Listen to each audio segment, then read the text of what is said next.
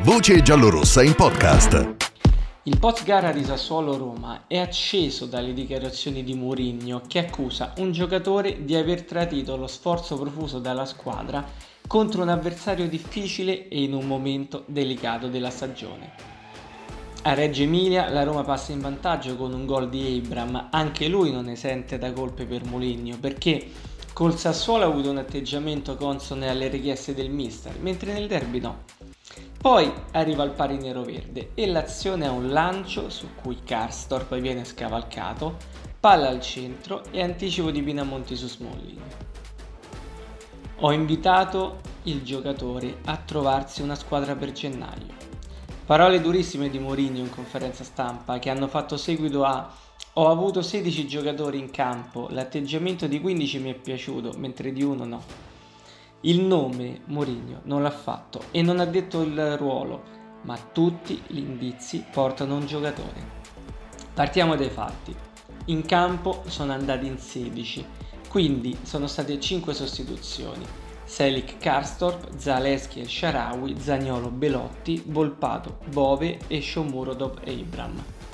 Tra questi, Mu ha parlato di Abram, Belotti, Shomurodov, Volpato e di conseguenza nessuno di loro può essere il traditore.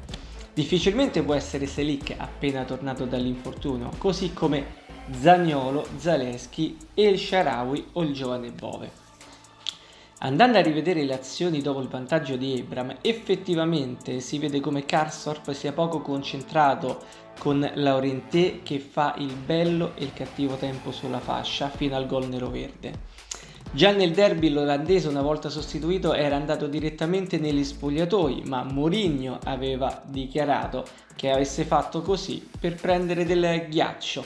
Però è anche vero che la sua gara contro il Ludo Gorez era durata appena 45 minuti per poi rimanere negli spogliatoi.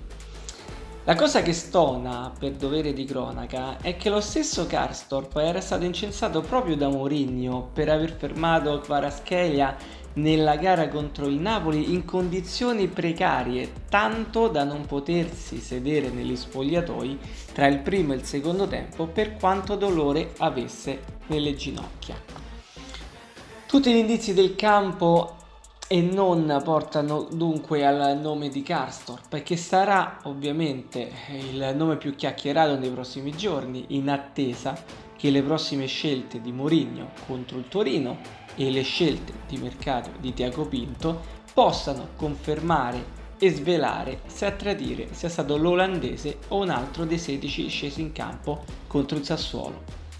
L'appuntamento con il podcast è per domani per vocegiallorossa.it. Luca D'Alessandro. Voce giallorossa in podcast.